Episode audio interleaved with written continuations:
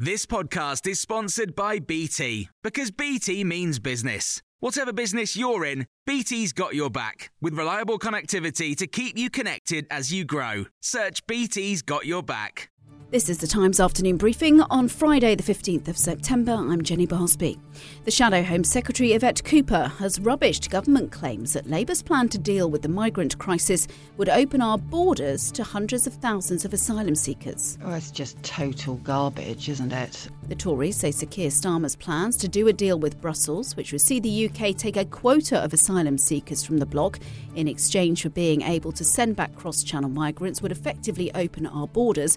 But Ms Cooper says that's just not true. You've got Conservative ministers just literally making stuff up because they are failing so badly, both to protect our border security and also to have a, a properly controlled and effective asylum system because that is in chaos. They are failing really badly.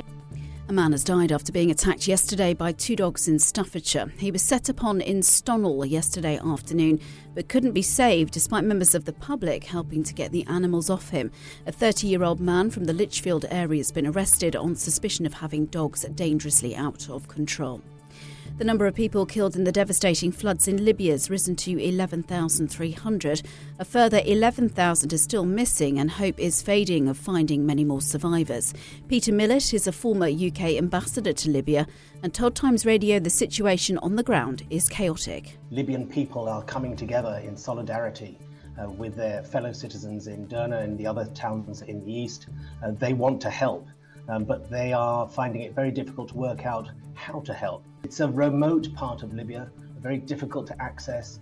The government is providing up to half a billion pounds to help Tata Steel install new electric arc furnaces at its site in Port Talbot. The 1.25 billion pound furnaces are expected to be up and running within 3 years. There are fears the transition to these greener alternatives to coal-fired furnaces could cost 3,000 positions. Train drivers belonging to the ASLEF union will strike on September the 30th and October the 4th as part of their long running dispute with the government over pay and conditions. This latest action will coincide with the Conservative Party annual conference in Manchester. It's being claimed that supermarket loyalty card prices may not be quite the bargains we're led to believe, which has found Sainsbury's and Tesco are inflating prices so the promotions look like a better deal than they are. Harry Kind is from the Consumer Group. These uh, loyalty discounts aren't so much a reward for being a loyal customer but a punishment for people who practice the infidelity of not having one of these loyalty cards. The supermarkets reject the claims. They say inflation has pushed all prices up. And the University of St Andrews has knocked Oxford and Cambridge off the top spot in this year's Times and Sunday Times Good University Guide. It's only the second time in 30 years that's happened.